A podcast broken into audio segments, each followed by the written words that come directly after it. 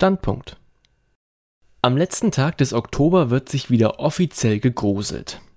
Für einige genügt ein Blick in die überregionale Zeitung, um sich zu gruseln, aber ab morgen wird das Ganze noch kalendarisch untermauert. Na prima, das kann ja heiter werden. Wahrscheinlich stammt diese Tradition nicht, wie immer wieder angenommen wird, aus den USA, auch wenn dort einige verrückte und auf verrückte Sachen herkommen.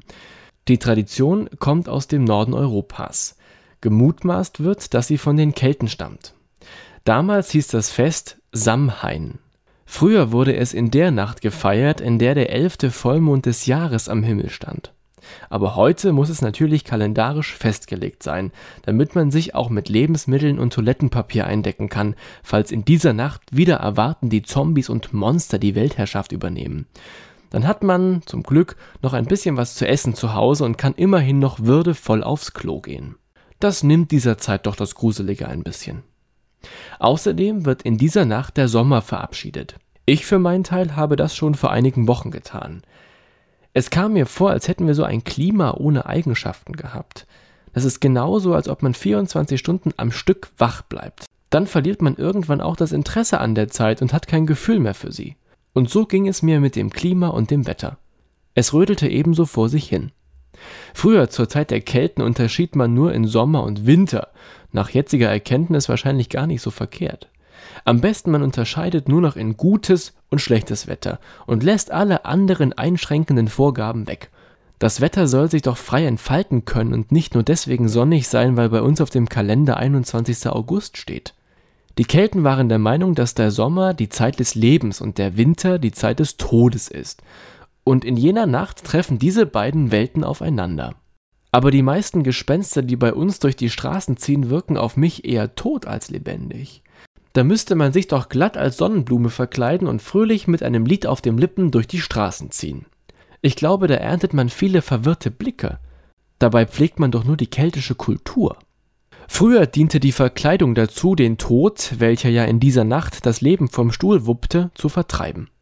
Er sollte glauben, dass diese Menschen bereits gestorben seien und sein Job somit erledigt wäre. Heute dient die Verkleidung dazu, Süßigkeiten zu erpressen. Und das gelingt auch mit großem Erfolg, weil keiner, der die Tür aufmacht, den Gestank dieser aalglatten, gummiartig vollkommen wärmestauenden Masken ertragen kann. Man gibt die letzten Gummitierchen nur, um geruchstechnisch nicht weiter belästigt zu werden. Die Iren, also die Nachfahren der Kelten, brachten den Brauch dann nach Amerika, und dort entwickelte er sich zu einem einzelhandelstechnischen Großereignis – aber auch Deutschland ist in dieser Hinsicht auf einem guten Weg. Der Name Halloween kommt von All Hallows, dem Fest der Allerheiligen. Der Abend des 31. Oktober ist somit der All Hallows Evening, was abgekürzt Halloween heißt. Und wo kommt eigentlich die Sache mit den vom Kerzenschein erhellten Kürbissen her? In Irland erzählt man sich folgendes: Jack O. soll am Halloween-Abend vom Teufel verfolgt worden sein. Er bemerkte das und fing den Teufel. Der Teufel versprach Jack, ihn für die nächsten zehn Jahre in Ruhe zu lassen, wenn er ihn wieder befreite. Jack tat das und hatte zehn Jahre Ruhe. Dann kam der Teufel aufs Neue zu ihm, um ihn mitzunehmen. Jack bot sich noch eine letzte Mahlzeit aus, einen Apfel. Der Teufel kletterte auf einen Apfelbaum. Als er oben war, ritzte Jack ein Kreuz in den Stamm und der Teufel war auf dem Baum gefangen.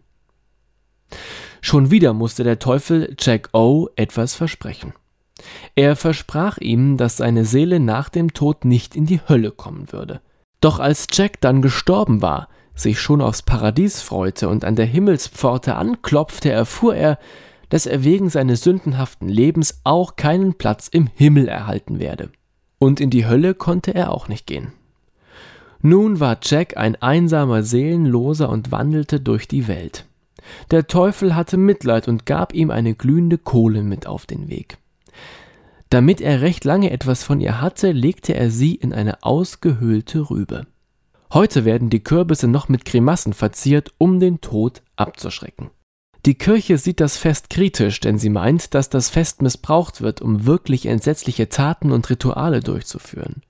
Außerdem merken die Protestanten an, dass Halloween genau auf den Reformationstag fällt, auf den Tag, welcher für ein Ereignis steht, welches die Kirche zutiefst gespalten hat. Erst Ende der 80er Jahre kam der Halloween-Brauch wieder nach Europa. In diesem Sinne, fröhliches Gruseln.